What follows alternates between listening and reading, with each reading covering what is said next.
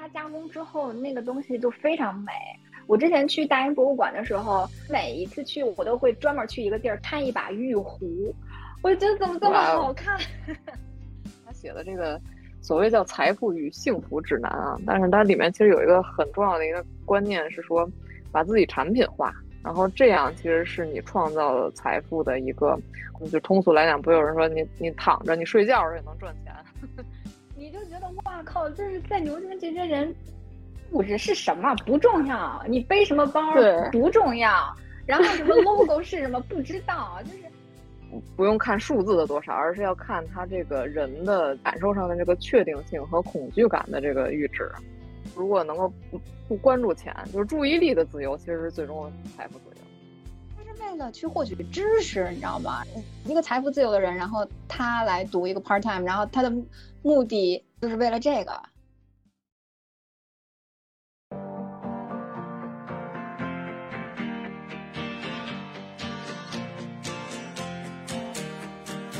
你的童年，我的童年，好像都一样。你的人生，我的人生，各有各的样儿。旁观别人的故事，收集不同的活法，在人生样板库里遇见故事里的自己。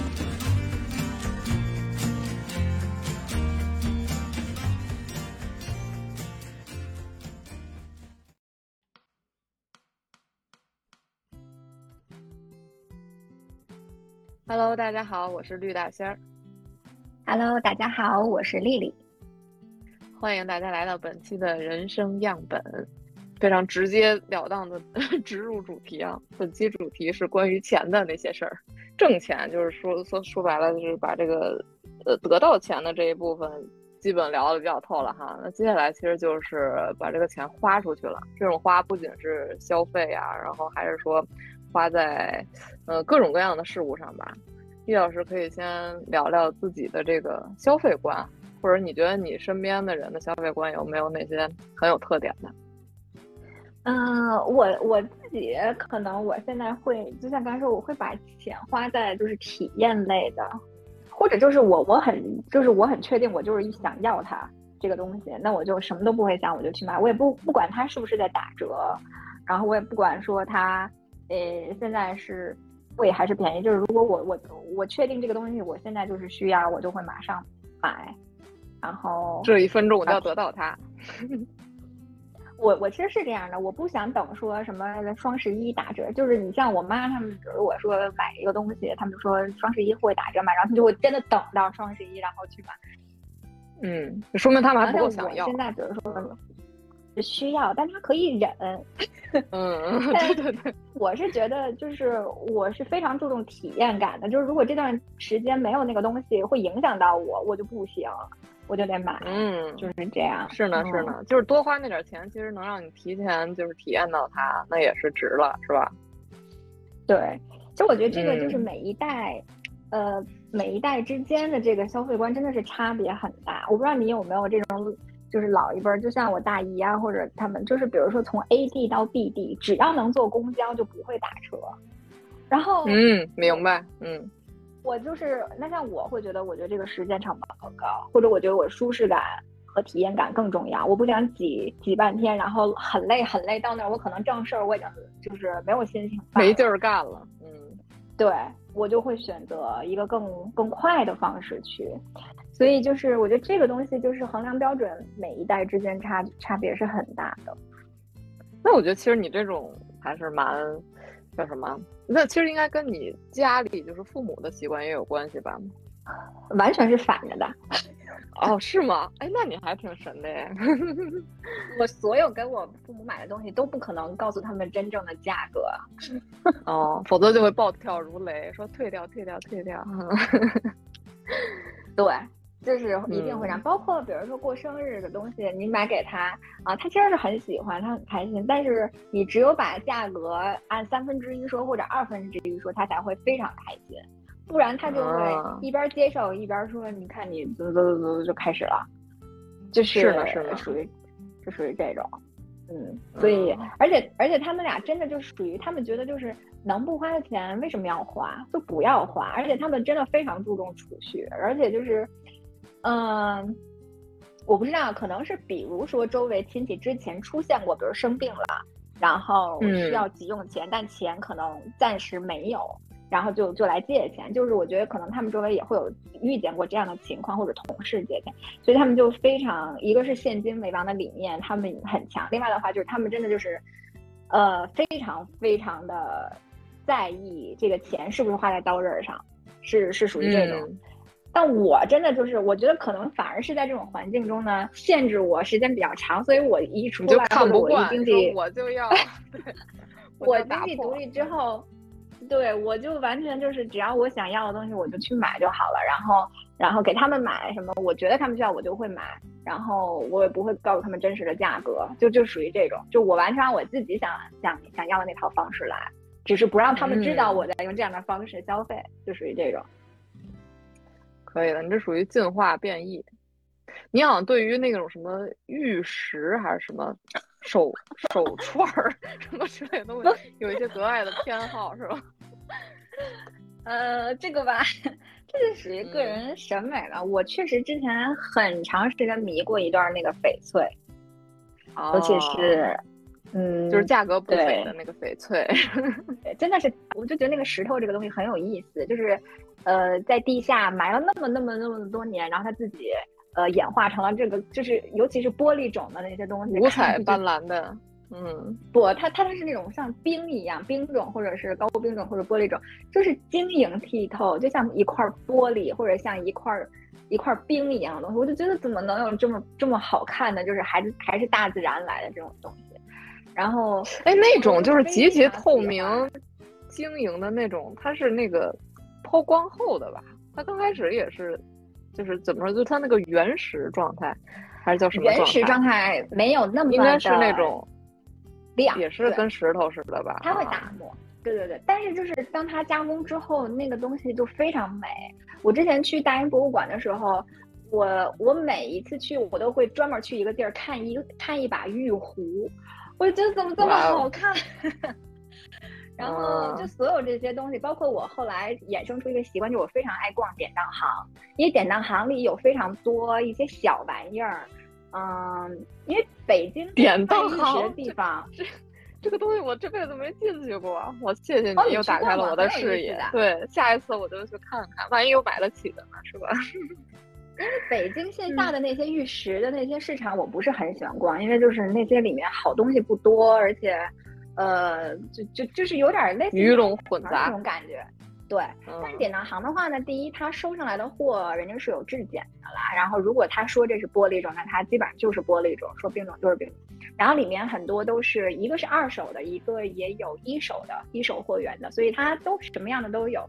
然后我会我会喜欢去逛它的那个典当行，因为典当行里基本都是珠宝啊什么，就是哪些东西嘛。那我就非常爱、嗯爱爱逛，然后去看。然后我自己最喜欢最喜欢玉石的那段时间，经常看一个云南的，呃，一个一个他们家有一手货源的一个 卖家，然后嗯我在他们家买了几件儿小东西，我自己非常喜欢，但是因为我怕丢，所以我也没有带来英国。但是但是不是说指着它升值，那是什么价位的呀？小小万吧，大概。嗯，我就非常非常喜欢，然后就就就属于留着，然后就是就是每天比如说要摸一摸都很开心。真的，我每天都会给它嗯擦一擦，因为它是那种，在这个这个专业里，它叫它叫那个叫什么雪花棉，就翡翠里有一种 有一个种是雪花嗯棉，就是你放在你你你放在阳光下，它里面就像在飘雪一样，非常好看。然后我买的是一个雪花棉的小叶子，然后我当时买的时候还就是肉疼，然后觉得自己又花钱了，但是因为当时好像是刚发了年终奖。那我嗯就 咬咬牙就就就买了，然后就非常都是快乐就这些，哎，我觉得这些东西啊，就是你真的是喜宝贝它，喜欢它，我觉得你给它花钱就就值得，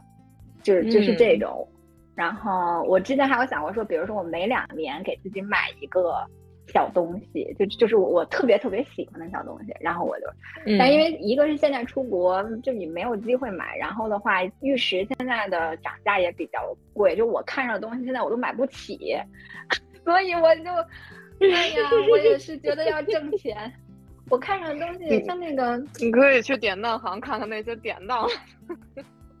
典当行里好的东西，小精品其实还是挺少的，就是你得去挑。嗯，所以就，哎，我我现在就是还有几件想买的东西，但是都太贵了，所以就先看着过过眼瘾。嗯，啊，我有没有跟你说，我丢了一件，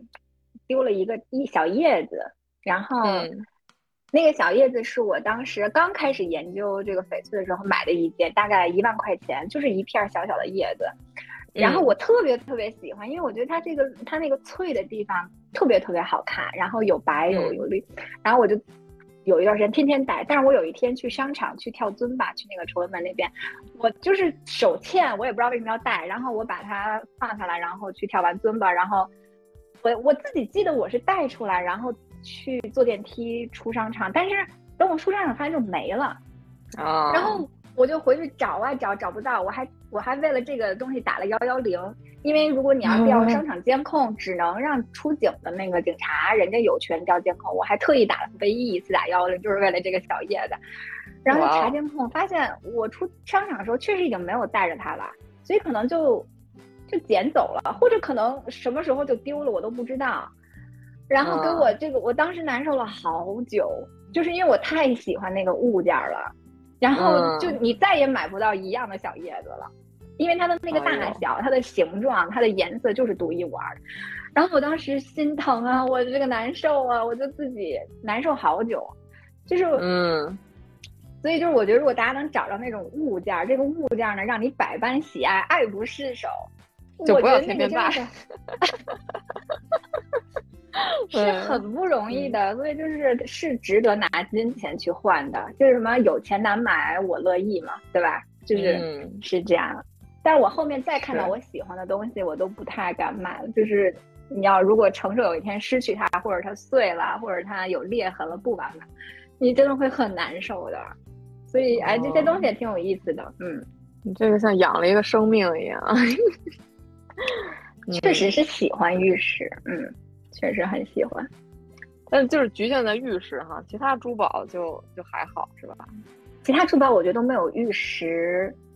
就其他珠宝我觉得都很表面。我之前有一阵儿还买过那个啊蓝宝，还有珍珠，我其实都买过，因为我我可能是我妈影响，我妈在我很小的时候就开始给我买珠宝，有点东西。突然比如，比如说。就是他们，他跟我爸去什么，比如双安或者什么回来，说，哎，我们给你买了一项链，然后说，你看这是什么什么的啊。小时候就是说不行，就就太老气。然后长大了之后，我就发现我自己开始很喜欢这些东西，但是我额外的或者说我我单独就是很喜欢的是玉石。你像我之前自己买珍珠，买那个金珠大金珠，缅甸的，买回来戴几天也觉得不喜欢了。没没有意思，但唯独翡翠和玉石，就我使我就那变化多端，那与光 我就是拿着它擦一擦，对我就是擦一擦，那温润的手感，我就很开心。我之前我之前喜欢的那个作家冯唐，他人家更有钱，人家是投资人，他有一个这个物玉，就是他收藏南宋还是什么时期的玉石。那个玉不像翡翠，那个玉就是更温润一些，都是那种白玉嘛。然后没那么透是吧？对，人那一件都是好几百万、几千万。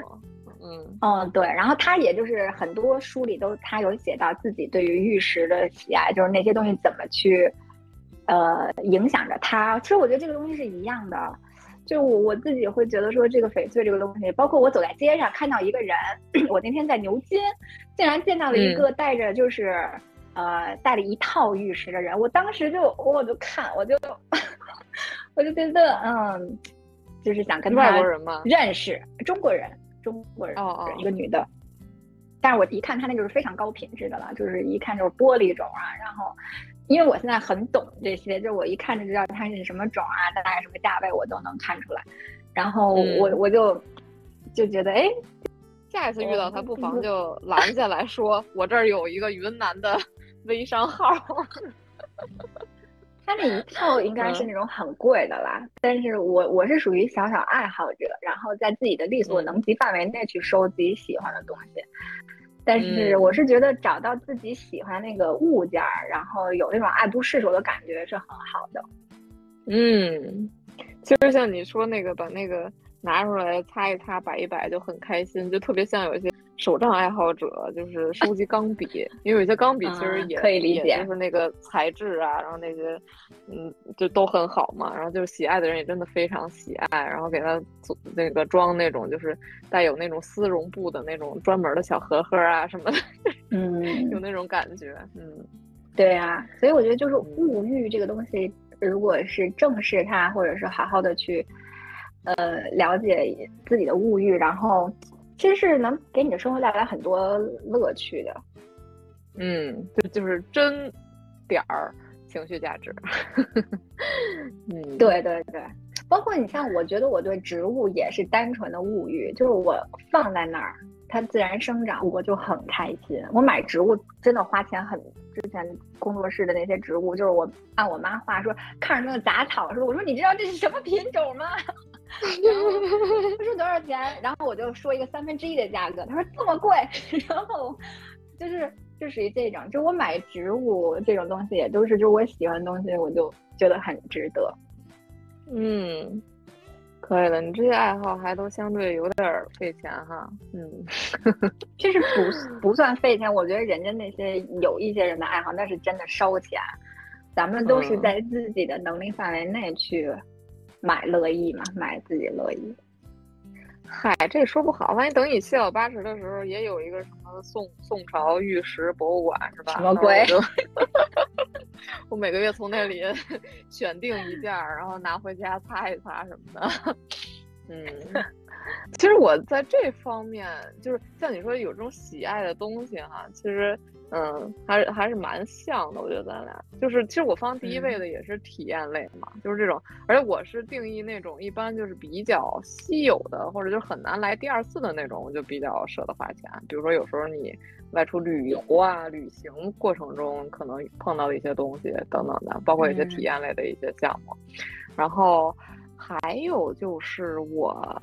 我对电子产品，当然不是就是所有电子产品了，但是你比如说像这种陪伴你时间非常长的这种手机呀，然后什么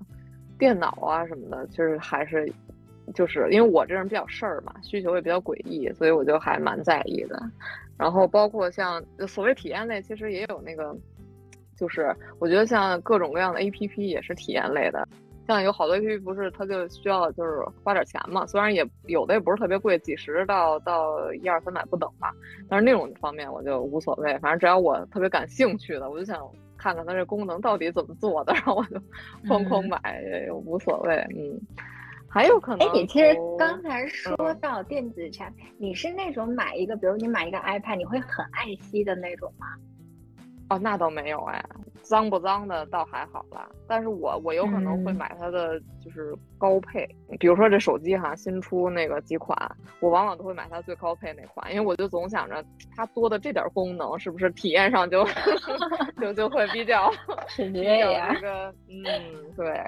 我倒爱惜倒倒还好了，但是就就是女生我觉得用东西都还挺爱惜的，就像。就像有些男生啊，比如说这个这个家属类的，我当我都惊了，就他们用的那个电脑，用的那个手机，就是他们是真的能把东西用坏的那种，就是那个东西，就是你都无法想象它是经过了什么，怎么就被摧残成这样？哎呦，所以就是说实话，我是这样的啊，你是爱惜那种还是什么摧残？不是，你是爱惜吧？啊，你是摧残。哦，所以我就说。是不是大部分女生应该都？因为我妈就是说你为什么用东西这么不爱惜呢？然后我想说怎么定义爱惜啊？不是你是怎么摧残法？我觉得看你东西没有很那个什么。但但我觉得是不是很多人会比较保护，或者是嗯，就是比如说你新买的手机，对对对，你还是会花点心思呵护一下你，比如刷了轻拿轻放的那种。我完全不会，我就觉得使用痕迹这个东西是很，就是为什么要避免使用痕迹呢？然后比如是一种荣荣耀，就看这个裂不缝，是，就比如 嗯呃这个东西它脏了一点儿，或者什么，哎，很多人说哎呀它脏，这这有什么的呢？就是这不就是使用正常的一个一个痕迹，就是我我反正我妈经常说我就是非常不爱惜东西，但但我自己不觉得我这个 不爱惜，嗯。但是你说到这儿，我突然想到，原来我大学有一件事儿特别逗，就是那会儿那个笔记本电脑啊，就是你刚买的时候，它那个面上不会有一层膜嘛，然后那个那个膜撕掉，它就是一个崭新的一个外面光滑的一个表面，对吧？然后我那会儿我也不知道为什么，嗯我可能就是这个角度上还有点爱惜啊，就是说我就不想撕那个膜，因为我想让它那个面儿就保持一个一个完、嗯完好如初吧。但是其实你也知道，用着用着那个膜上面其实会有很多划痕啊，其实就是看起来也没有那么那么美丽了。然后呢，但是就有一天我有个嗯同学他特别手欠，然后他就把我那膜给撕了，然后就给我保留了好久，然后他就给我撕了。虽然说撕开我也觉得确实挺好看的，但是我就当时还是很生气。然 后啊，我是属于突然我想起这件事我就马上哦，马上就撕。光光这种哈。哦，对，那我是这种。啊，我明白，那可能对，可能这点是有一点点区别。比如说，你像我嗯要是买完香水儿，那个之前那个盒儿，一般我都会留着，就哦，是我马会上扔掉。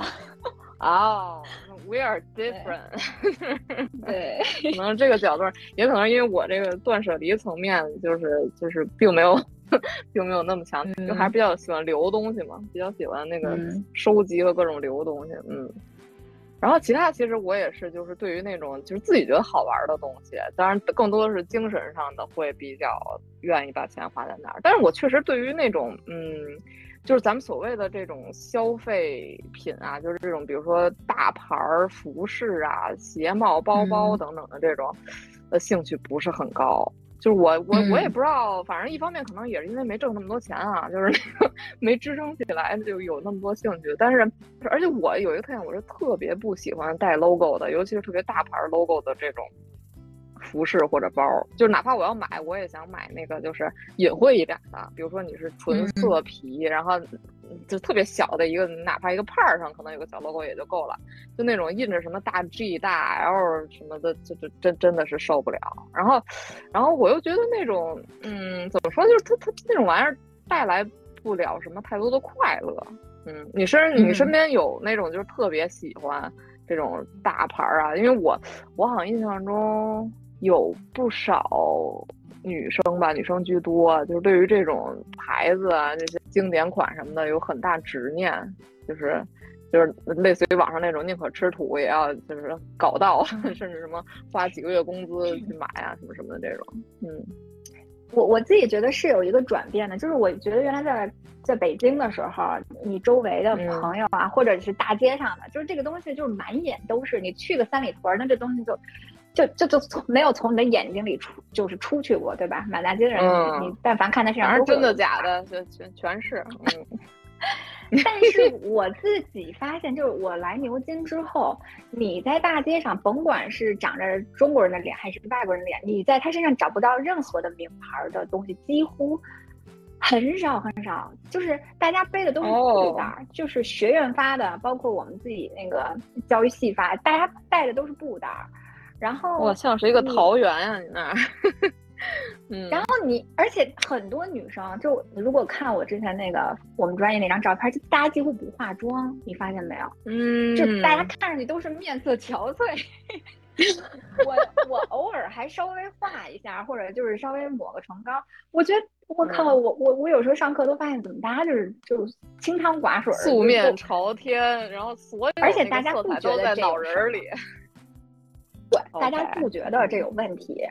而且你知道，最近我惊讶，就是我那天在我们学院食堂跟一个人就认识嘛吃饭，然后我第一次见到他的时候，我印象很深，就是他的两个毛衣的那个肘肘关节那儿破了两个大洞，就是哦一个绿色的毛衣，里面可能有一件白衬衫，然后你就看那哦肘关节。你像国嗯。内不是有的那个衣服还特意给这儿加个补丁那种，就是很啊潮很潮，人家就是两个大破洞，你知道吗？然后就能看见里面衬衣。但是嗯。当你跟他聊的时候，你发现我靠，这个人是个牛津的研究生，然后然后读了个杜伦的博士，然后现在在牛津当地任教，嗯。然后你就觉得哇靠，就是在牛津的这些人，物质是什么？不重要，你背什么包不重要，然后什么 logo 是什么不知道，就是哇塞，logo 就是是 O X，就这些东西嗯根本不在他们的价值体系里排在上面，或者说他们会觉得这个很分散他们的注意力，他们的注意力有更值得追求的东西要去要去搞。所以我自己觉得牛津在这个环境中，我有时候都觉得啊，就是如果你看一个人穿了一个 GUCCI 的鞋，就就是反而你会觉得他怎么那么那个那么异类什么，嗯，但其实人家也嗯没什么问题嘛，对吧？就是就是人家只是穿了一个 GUCCI 鞋又怎么样的？但但就是你在这个环境中吧，你也会觉得就是就跟之前的那个环境就完全不一样，然后你你也会就是出现一些就是觉得其实更好的一个状态，就是真的是把注意力集中到更值得、更有价值的东西上。当然，如果比如说买了一双这个鞋或者买一个这个包让你很开心，我觉得也没有太大问题。只是我觉得这里的人他们的开心不来自于物质欲望，这里的人我觉得他们的精神文化生活是非常丰富的。就物质对他们太简单了，太容易被替代了。我追求一些就别人也不轻易得到的那种。我天，真的是，嗯我到这边之后，我刷淘宝的频次和欲望都大大降低。我原来在国内，可能我脑子累的时候，我想转个弯，我就刷个淘宝，然后看有没有喜欢的东西，就顺手就买。我到这边，就是不管是 Amazon 还是什么这种买东西的网站，就是我就想不起来要去刷。然后有的时候，比如突然想起来刷淘宝给父母买点东西，就会觉得，嗯，确实淘宝上有好多这边没有的东西啊，就是感觉国内的生产制造真的是非常强大。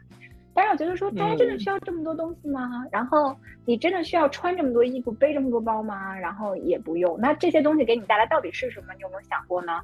然后就开始去去去思考这些问题。所以就是我觉得这个我自己的环境转化给我带来一个很大的关于物质欲望的一个思考，就是就是你真的需要什么吗？因为我我现在在这边，几乎我的钱真的就是花在体验上，物质上的东西非常就是能减就减。然后能省事儿就就省事儿，所以我我觉得原来在国内其实我完全不太是这样的，嗯。哦，那你的意思是说你这是就是两三个月前才发生的转变是吗？我觉得也是因为国内购物真的很方便，然后选择又多，哦、然后你就会你真的会不由自主的陷入那种物质世界，你知道吗？就你打开。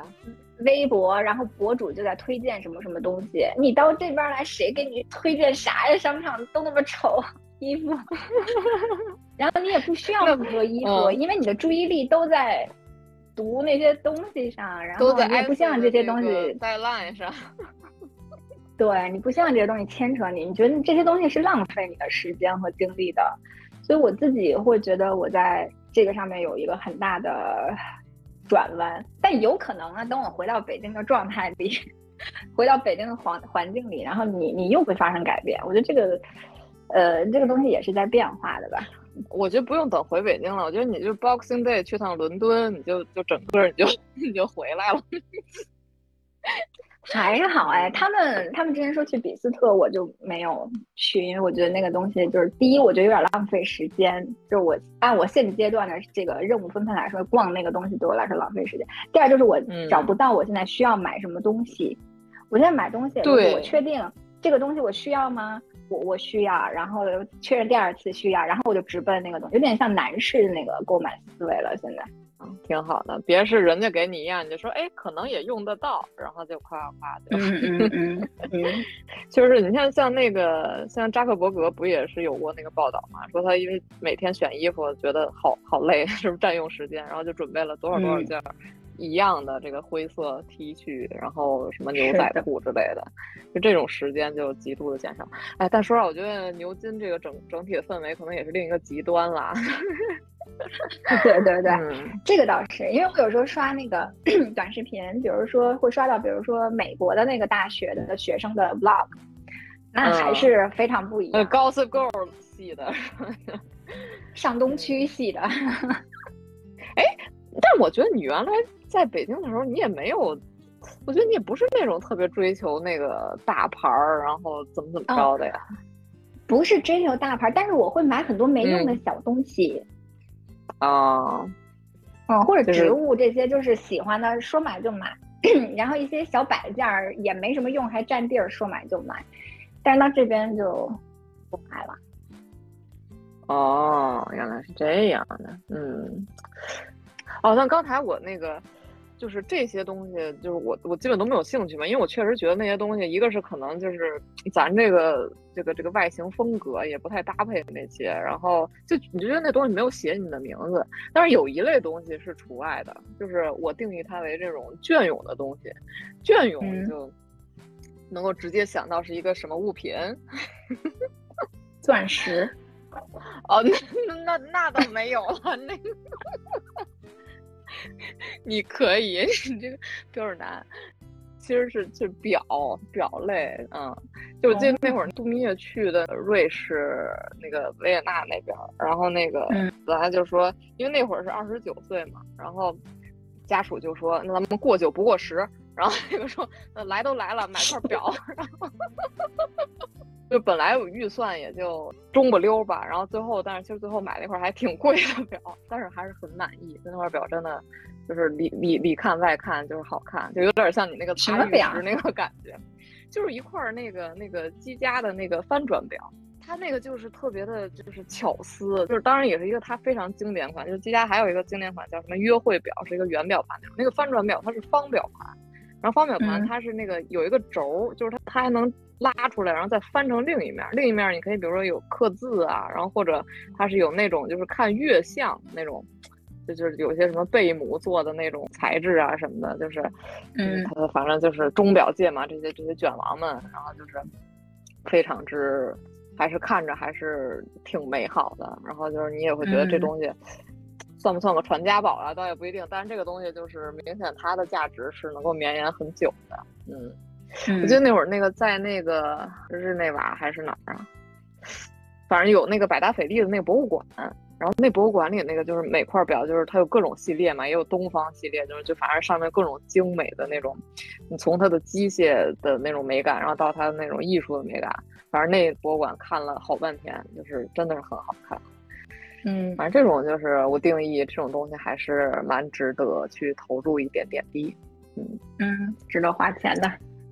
其实可以可以聊一聊，就是咱们身边见过的那种就可极端的人啊，就是一种就是就是花钱完全无所谓的那种，还有就是特别抠的那种。你有见过的这种人吗？我我其实周围的人消费观，我觉得都还是正常范畴，就极抠和极大手大脚，几乎就是没很少很少见到。那还就蛮平均的，反正我我就是特别想吐槽那个。吐槽我们家那位家属，就这个人，他我曾经说过他是一个很葛的人，对吧？他的葛真的是就是全方位的葛，就他这个人在花钱上，在我看来，就是其实我这些年其实逐渐观念有在打开一点。其实我小时候也是那个贵啊或什么的，我就会考虑比较多嘛。到时候到到现在就就相对就是没有那么多自己内心的限制。但是好嘛，就就这位同学，他我怎么跟你形容呢？就是。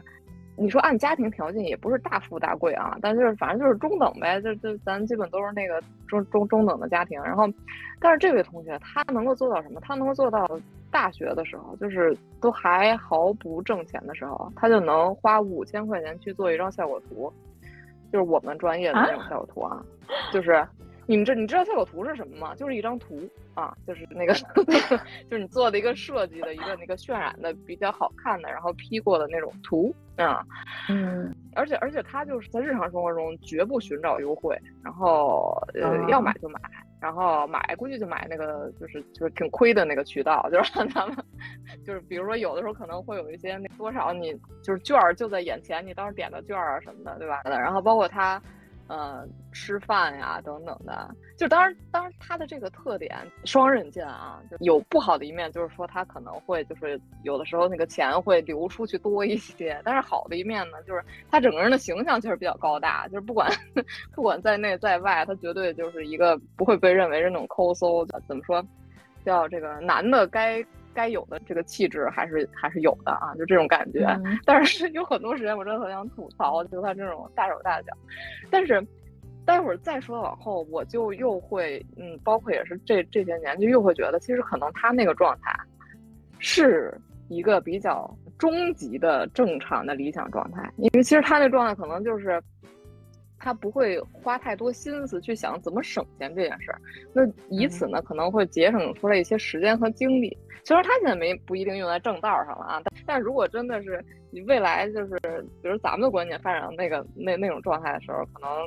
嗯对于生活整体其实是有好处的。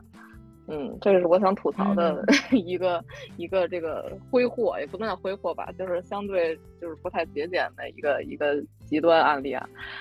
然后其实可以，我觉得可以聊一块儿的，就是这种，因为像你刚才宁有描述到，就是你花钱有的时候你也不等那个优惠，对吧，或什么的，就是就是我能够猜到你其实可能对平常这些就是优惠啊，或者说买一个东西是不是真的就是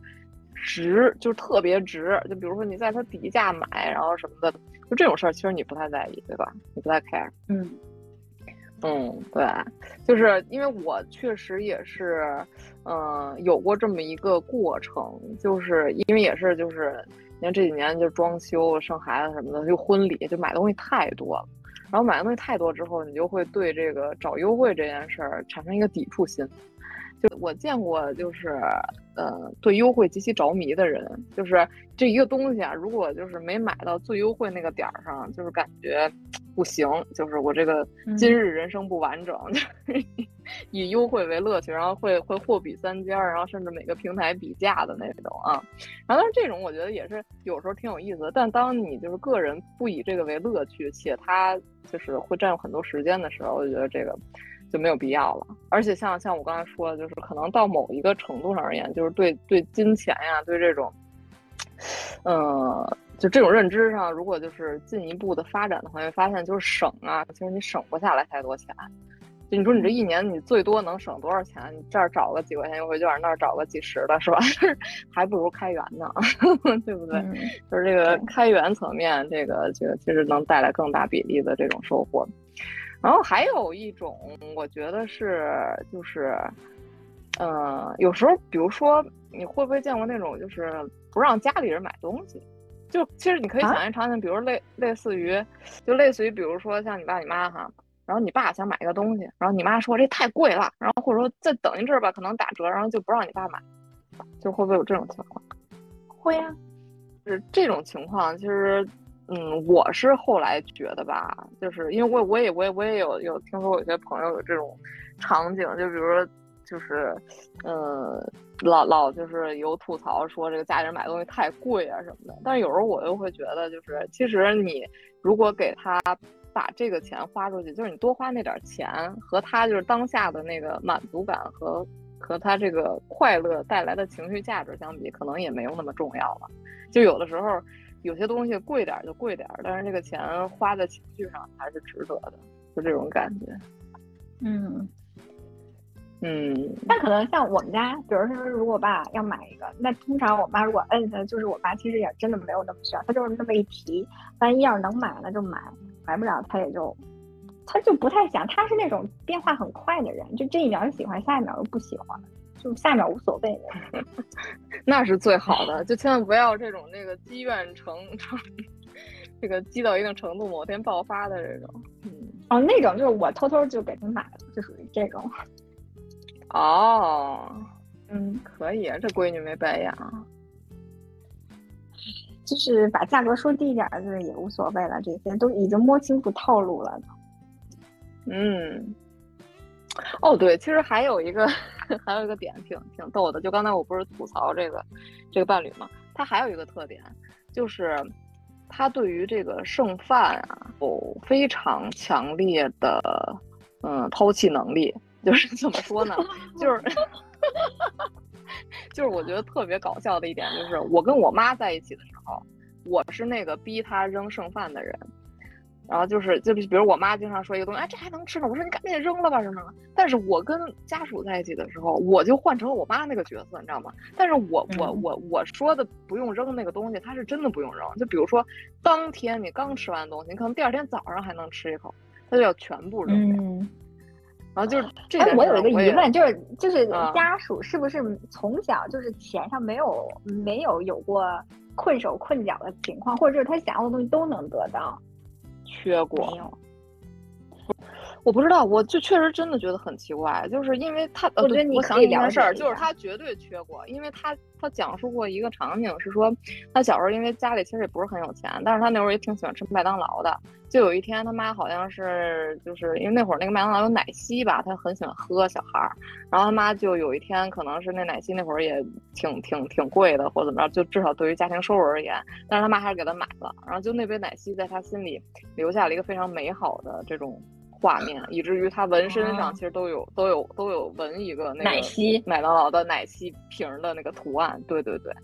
就是所以其实我、我是哦有的时候我虽然这么吐槽他，但有时候我也觉得这是他非常难能可贵的一点，就是你说在一个也不是说那个有足够的金钱 基础能支撑他的这种环境下，但是他他还能长成这么一颗就是毫无。嗯，叫什么？毫无保留，还是叫叫对金钱并不吝啬的这种底色吧？就是我也觉得就很神奇，真的不知道嗯或者也有嗯可能是一种心理上的补偿机制，我觉得。嗯，但是你说他嗯这种补偿，就是他也没有，就我觉得就是他不想什么匮乏感。不不，他应该是这种，比如说，如果你小的时候因为受制于金钱的因素，比如说你你在做决策的时候，你要考虑我有钱要选择 A，然后如果没钱我要选择 B，那他长大之后他就不希望自己做决策的时候考虑任何金钱的因素，你知道吧？就是嗯，我。我想剥离出，比如说我会在金钱上失去多少，或者得到多少，我就是想怎么做，就他他他会往这个方向偏。就是如果受小受影响的话，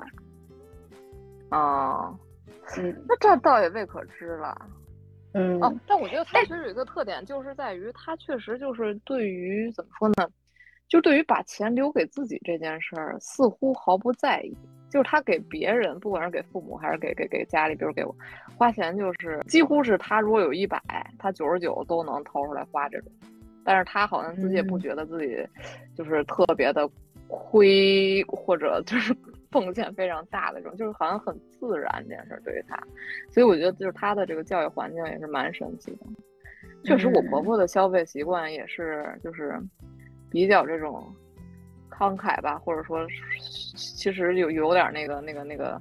就是嗯消费过度，不能这么说。哦，但是就是有一点啊，但是可能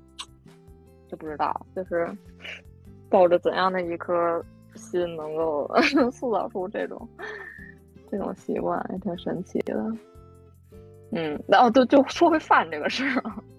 离题万里。说回饭这个事儿，你你你们家对于这个剩饭的处理产生过什么争执吗？我们家对于剩饭的处理一直都是听我妈的，嗯我妈就是属于就是很节俭嘛，所以她只要说能吃我们就吃，因为在我们 家我跟我爸已经达成一个默契，就是我们对于我妈的嗯决定只要她开心啊，然后我们俩都能接受，我们俩就去做，这是一个不可撼动的权威，就是对，就是哄着她玩儿嘛。说白啊了，他说这能吃，我们俩就吃。吃坏了呢，他肯定会非常自责，对不对？那下一次我们就说，你看上次吃坏了，所以这不能吃了你。就当着他面儿就就这么嗯就是这个，就是我不跟他直接去说你这样想可能不对，我就做做你开心就就就完了。除非说这东西我发现这这这真的是不行，然后再再跟他反着来，就属于这种。因为我自己的感觉呢，就是就是什么像这种剩饭也好，或者消费也好，我能顺着他们的呢，我就顺着他们，因为我觉得在我自己的人生抉择上，我已经是听自己，就没有听他们。但如果我能听的部分，嗯，在这方我面就不做任何 对我就不做任何反驳，就你怎么高兴怎么来就完嗯了。因为我觉得吃什么东西都差不多，因为可以的，就是我嗯我觉得你把它收拾再干净，或者你看着它上面还有土，对我来说这些东西都差不多。因为我觉得，你想象一下，在很早之前大家没有那么好的卫生条件的时候，该吃什么吃什么，对吧？你现在弄得太精 细呢，嗯，除非说你这个，反正在我看来都一样。这个东西再难吃或者再不干净或者怎么样，其实我我我都 OK。放了再多天也没事儿，反正那个 再多天。哦，他们俩之前在我没，我有时候之前不是不在家住，嗯在大学还是，就有的时候你问他们这个星期吃什么，就可能是一个星期你走之前的东西，他们还在吃呢。嗯，就比如说这个我观念真的是，对啊，就比如我当天回去做了一次肉，然后可能就吃的很慢，他们俩吃肉，他们也不太爱吃。那可能我回去的时候还、还在吃。啊，对，就我妈对于这种东西也有一种迷之操作，就是她说这东西啊，只要动起来就不会坏了。然后它有些吃不完，它就冻起来，然后一冻冻好几个月，然后好几个月之后你要扔的时候，他就说：“哎呀，热热热热还能吃，好着呢。”然后就这种。哎呀，但是挺神的。反正我跟这两两两个人在一起的时候，我就完全是对调的角色，所以真的是 没有对比就没有这个。哎呀，太逗了。嗯，然后其实还还还有一个层面啊，可以聊一下，就是就是如何理解时间就是金钱这件事情。就刚才咱们已经有涉及到一点了，包括比如说这种花时间在过多的这种外表搭配上的选择，就是可能目前的你啊，包括就是很多人可能都觉得，就花很多时间在这儿没有意义，有这个时间还不如去搞事业或者写 essay 是吧？然后嗯，这里就是还有一重理解呢，其实就是。嗯，因为像有一些人，你有没有见过这种人？就是他不论家里有任何就需要修理的东西，或者需要安装的东西，他都要亲亲力亲为。然后呢，与与之相对的有另一种人呢，就是说他会请别人来帮助那个做这件事情。然后其实也就代表是说，其实他在花钱支付雇佣别人来完成这份工作。这里其实就。就我之前有有有读到嘛，就是有些这个已经就是通往财富自由的人哈，然后就说，就是你你如果花自己的时间去干这件事儿，你是核核算上你的时薪，然后如果比你雇雇人来干这件事儿，这个价格要高的话，那其实你就完全没有必要花自己时间，因为就是明显你自己时间更值钱嘛。但是当然有些人有这种修理的爱好，咱不提了啊。但是就是这就引申到，其实就是如何看待。自己时间的价值的这个问题，因为如果就是真的按时薪来算的话，确实就能有一个明确的数字。我其实觉得这个逻辑的背后呢，是他认为我的时间要比对方的时间值钱，这是一种相对相对论。嗯嗯，而并不是说我的时间如果比如说什么。就是你刚才说的那个是什么？就是如果我做事件 A 要比做事件 B 更值得，反而我觉得它是人和人的人和人之间的时间在对比。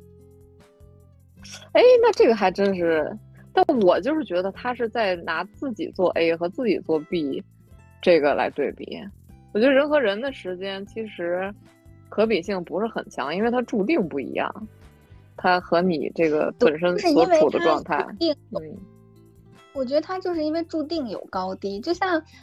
嗯，就像我们可能很多人会觉得，比如说外卖小哥啊、送餐员啊，或者是保洁员，就是，就是好像他们的时间就是不值钱。然后管理者呢，然后比如说决策者，什么政府官员或者是什么什么职业或者是什么什么人，他的时间就更值钱。就我觉得从社会。就是普遍的那种怎么说呢？认知上好像就是这样分层的。这么说，我感觉有点危险啊，就是有点那个，有点那种带着价值判断的那种感觉。因为我觉得很多人对于职业，包括就是这些阶层的东西，就是带着自己的个人价值判断去。去做的，因为如果比如说，就像我那个，我原来有一个同事，原来聊天的时候，他会说他请那个阿姨，然后每周来过来帮他打扫卫生嘛。我觉得这件事本身没有任何问题，但他如果说他用你刚才说那套理论给我解释的话，其实我个人觉得他，因为按他说的话呢，就是他在阿姨打扫的时候，其实他什么也不干，就是他他只是刷刷手机啊，或者是逗逗猫啊。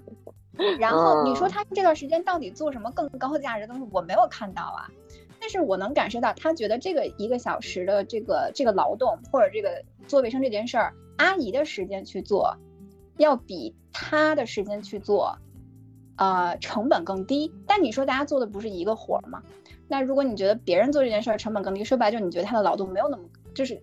没有那么高的价值，然后你更有价值。反正我我自己会觉得呢，就是在这个。这个想法背后实际上是是有这么一层价值观存在的。然后这个东西其实体现在就是大家的，比如说你的小时时薪，对吧？然后比如说你给他不是很高的收入，其实如果你反观，比如在国外的话，这种呃需要人工，比如说像这种木工啊、什么电工啊，在国外你就请不起。然后你就不会说我要用我一个小时换你一小时，你因为人家拿的钱比你还多，那一个小时，就其实我觉得，如果你这样在不同文化或者国家之间去比较的话，就不能说是因为你觉得你的时间更值钱，你不做这件事儿了，对吧？它就不成立了。嗯，就怎么说呢？就是，就其实它是一个，它不是说做这件事儿本身，它代表着一个。什么价格，而是说，其实是这件事儿它的不同环境或者不同国家地域里，它在市场中处于一个什么位置？它可能有的它就是偏低的，但有的一些市场手工活它就是偏高的。对，但我们这里肯定不包含对于这个做这件事儿的人的这个价值判断，对吧？因为人各有所长，然后他也也也有各自的能力和欲望的边界，所以就是，嗯。那确实就是你说这个，你就很难避免掉，就带着一种就是有点从高往低俯瞰的这种 姿态。虽然说我们的初衷并不是这个，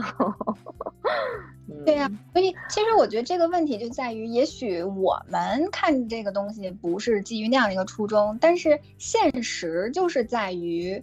他的劳动和他的不管是金钱获得，还有尊重获得或者社会认可，他就是不匹配的。然后，然后我觉得这个一定程度上导致了，就是大家会觉得，那他的时间来做这件事儿，要比我的时间就是更划算一些。但我觉得，就是纯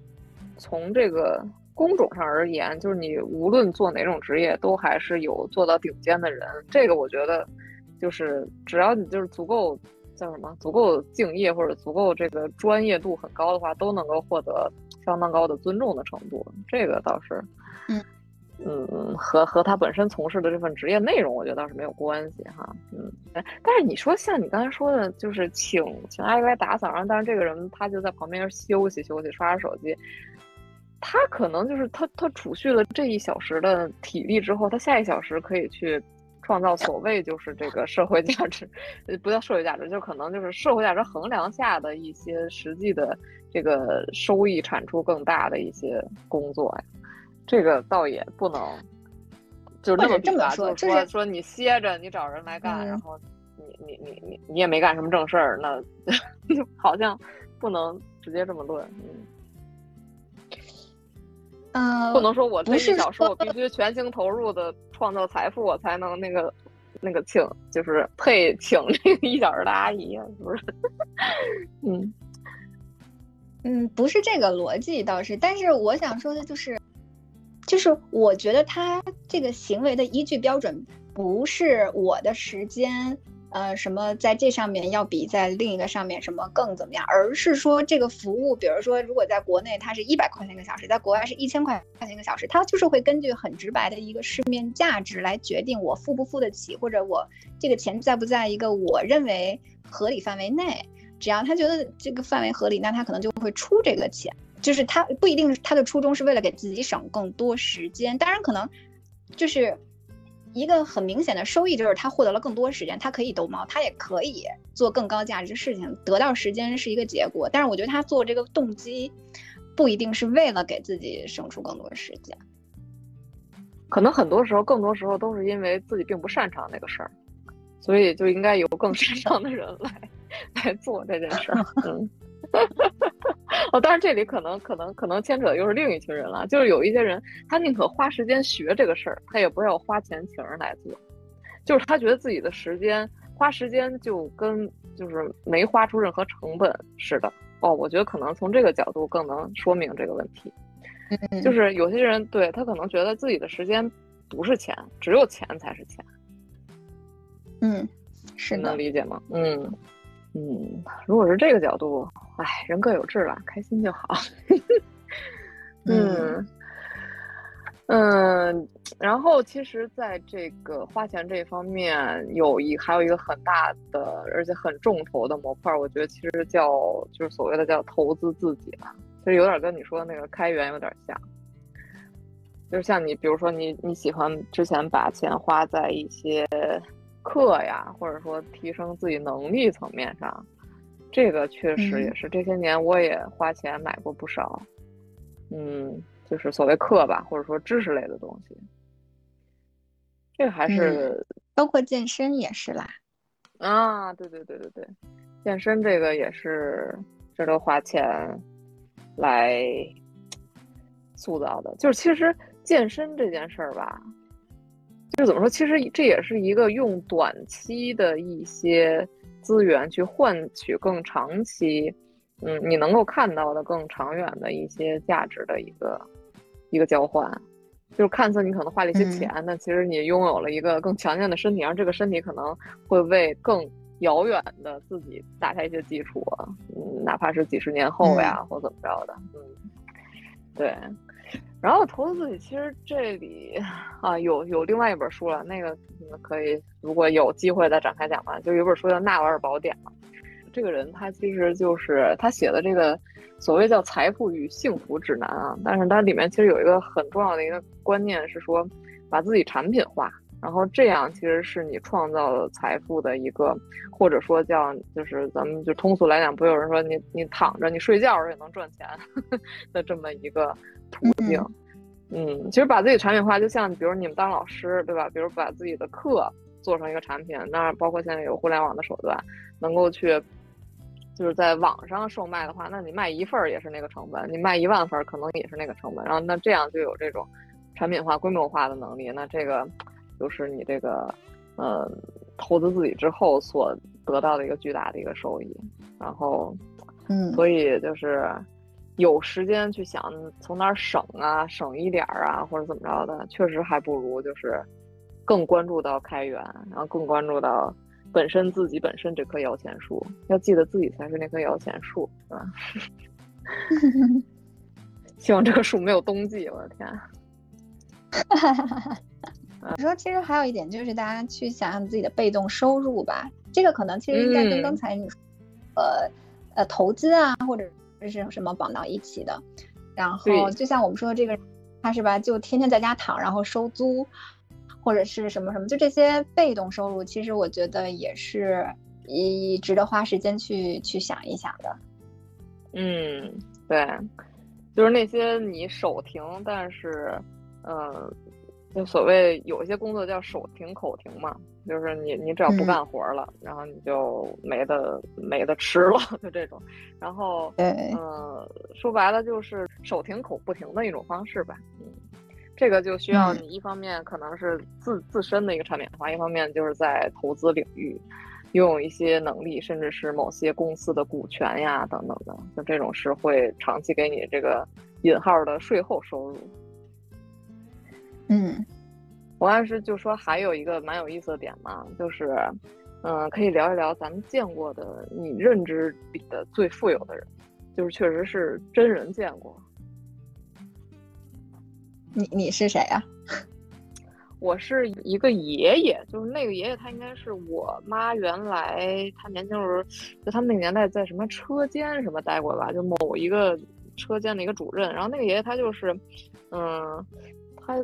前几年我见他是多少岁了？可能八十多快九十了。但是就整个人的那个精神状态，因为他们家是在那个深圳有那个就别墅，是那种。高层楼房上的别墅，但是就是它不是独栋，但是那个别墅里就是里面还有泳池啊，还有就是无数，反正就是豪宅那种嘛。然后就是等于就是金钱收入上，就是这个家庭肯定已经没有任何问题了。但是他还就是很有追求那种，他比如他在各个领域好像都有一些呃造诣吧，然后包括在建筑方面呀等等等等。而且当时那个人就是那个爷爷，他给我的一个特别深的印象就是。虽然说就是八九十岁了，但是整个说话的那个状态，然后和他的逻辑感，和他就是输出的那种就是睿智的那种感觉，就让我非常之愿意靠近。然后我当时就默默在心里想，我希望我也能成为这样的人啊！就是他当时提到了一件小事儿，然后就让我感觉哇，这个人真是有有大智慧这种人，因为因为这种就是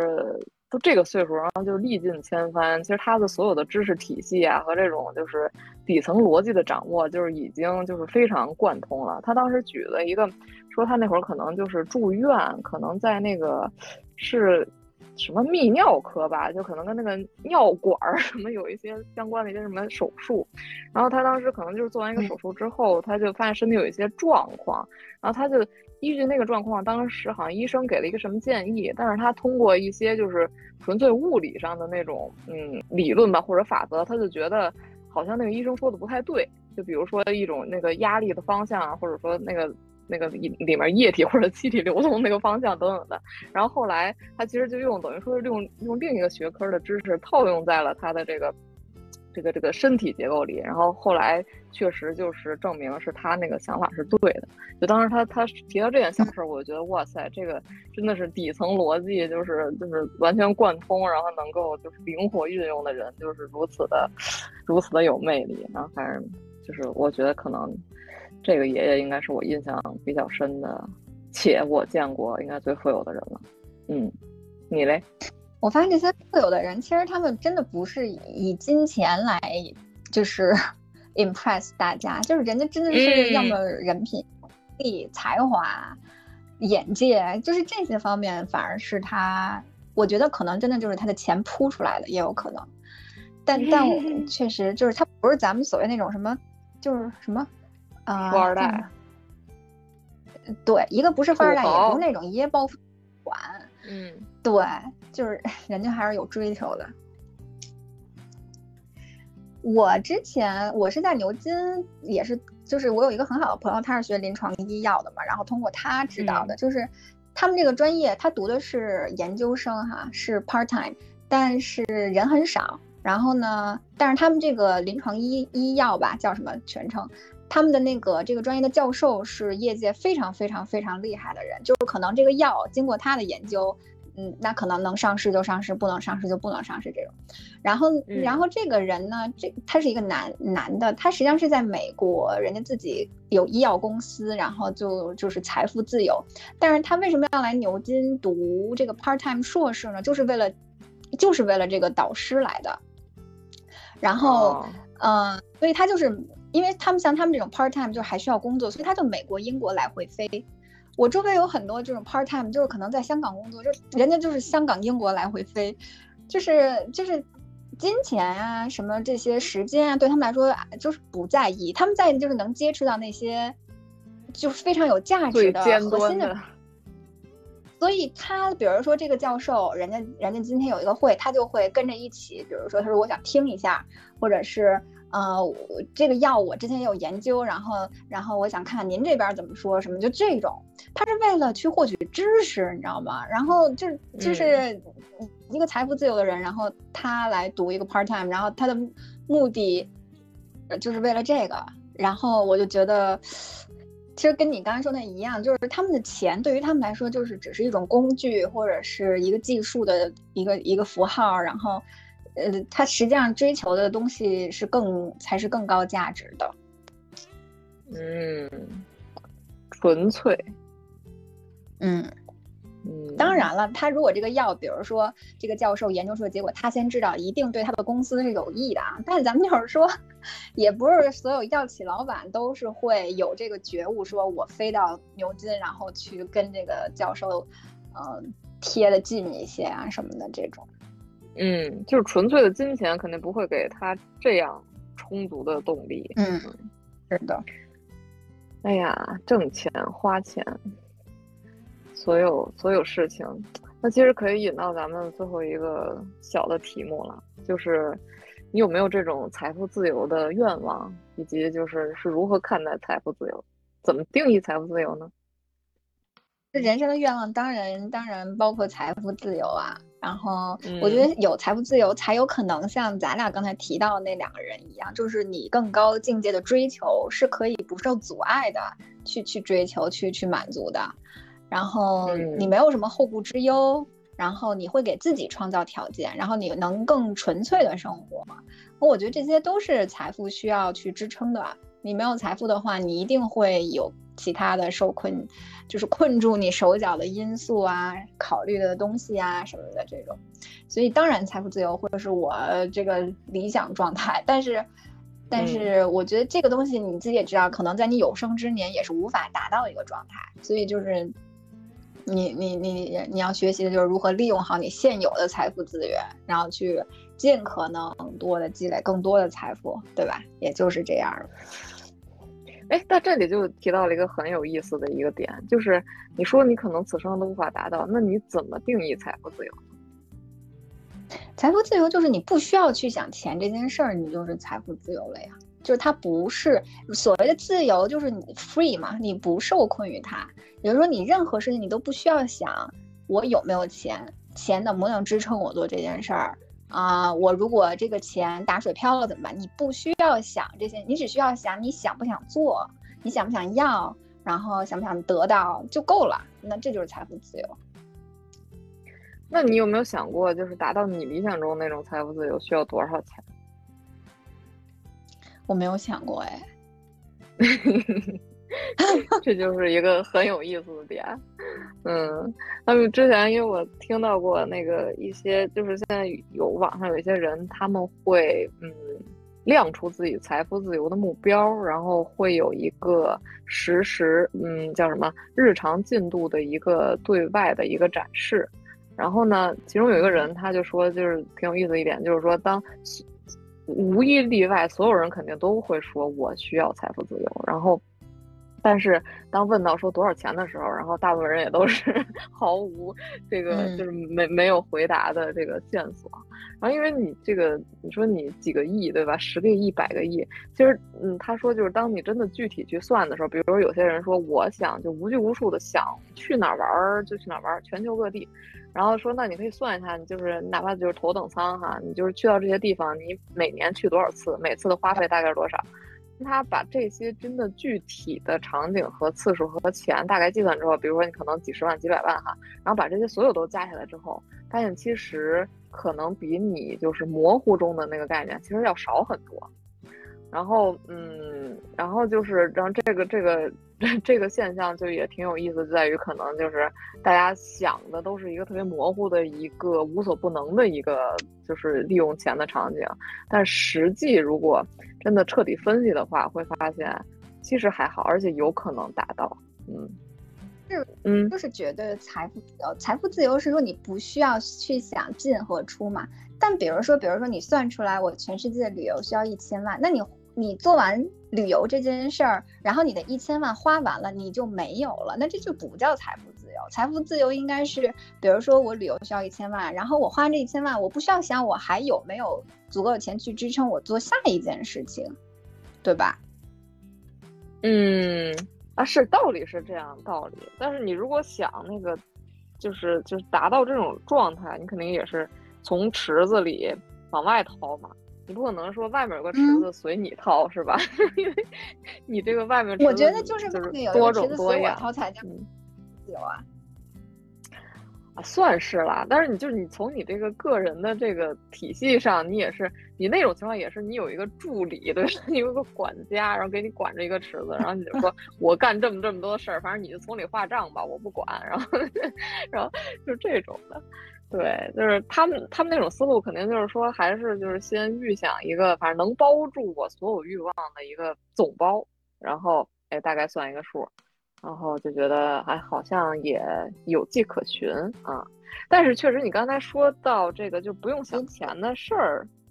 但我我我觉得他这个问题在于，他就是他就是阶段的，就是这个你你的这两个欲望，比如说你现在是要实现它，然后你算出的钱花完。然后，有可能五年后他有他欲望又活水。对，我觉得欲望自由哦，不是欲望自由，欲望都是自由。我觉得财财富自由就是你的财富是活水，它是就像一个泉眼一样，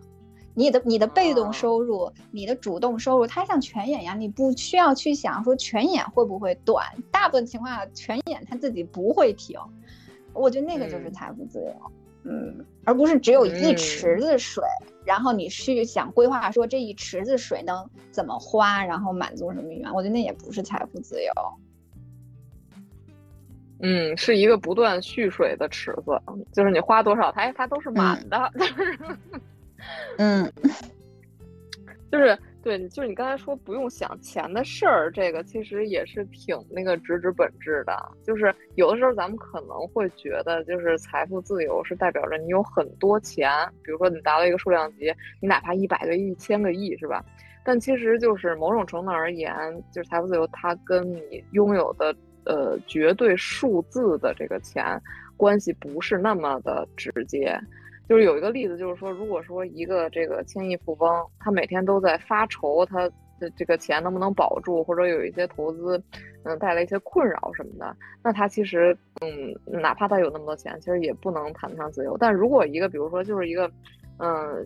中产阶级或者就是普通的一个一个这种这种呃人吧，然后但是他每天就是。心情上就是关注的东西上，并没有被这个钱所困住、所受累。那其实可能他比前一个那个富翁其实就更自由一些。所以就是说，嗯，不用看数字的多少，而是要看他这个人的，就是他感受上的这个确定性和恐惧感的这个阈值，然后来判断是否真的自由。嗯，所以就是如果能够，嗯。就是关注度嘛，就是说，如果能够不不关注钱，就是注意力的自由，其实是最终财富自由。我不用注意钱，然后全注意其他事情就可以了，对吧？嗯。而且其实也也也也牵扯出一个概念，就是到底什么叫穷人，什么叫富人？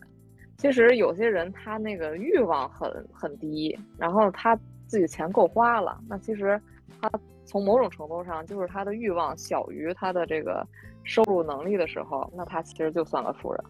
但是如果你这个欲望极大，但是收入能力虽然也高，但是呢就罩不住你这个欲望，那其实就不管你挣多少钱，那可能还是个相对比较穷的人。嗯嗯，是是这个感觉。嗯，